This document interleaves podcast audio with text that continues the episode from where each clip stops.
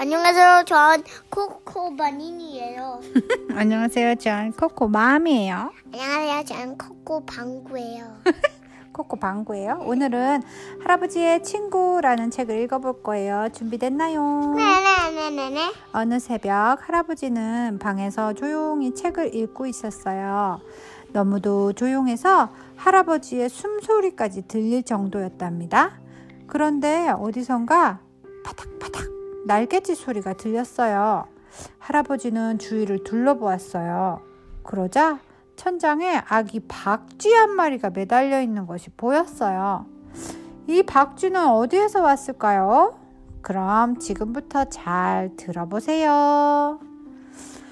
어느 목장 헛간에 엄마와 아빠와 새끼 박쥐들이 살고 있었어요. 밤이 되면 엄마 아빠 박쥐는 사냥을 나갑니다.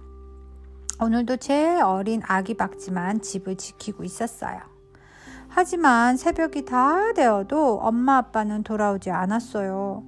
아기 박쥐는 혼자서 집을 나섰지요. 처음 나와보는 바깥은 너무나 신기했답니다. 아기 박쥐는 혼자서 이곳저곳을 날아다녔어요. 내가 엄마 아빠를 찾아봐야지. 한참을 날다 보니 해가 떠오르고 있었어요. 아기 박쥐는 눈이 아파 더 이상 날 수가 없었지요. 하지만 집으로 돌아갈 수도 없었어요. 너무 멀리 날아와서 그만 집을 잃어버리고 말았거든요. 아기 박쥐는 간신히 어느 낡은 헛간으로 들어갔어요. 안 돼. 여기는 꽉 차서 비좁단 말이야. 이미 헛간에는 다른 많은 박쥐들이 쉬고 있었어요.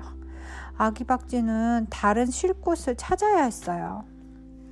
그렇게 헤매다가 찾은 것이 할아버지의 방이었어요.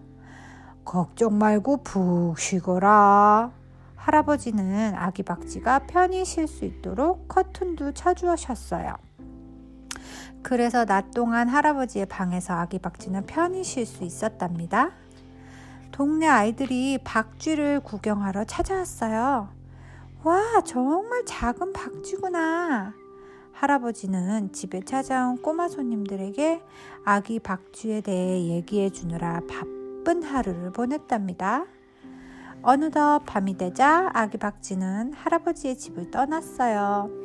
낮 동안 충분히 쉰 아기 박쥐는 훨훨 날아 자기 집으로 돌아갔지요.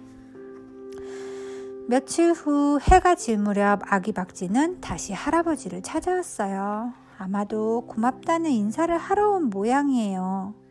할아버지에게 작은 박쥐라는 또 한 명의 좋은 친구가 생겼네요.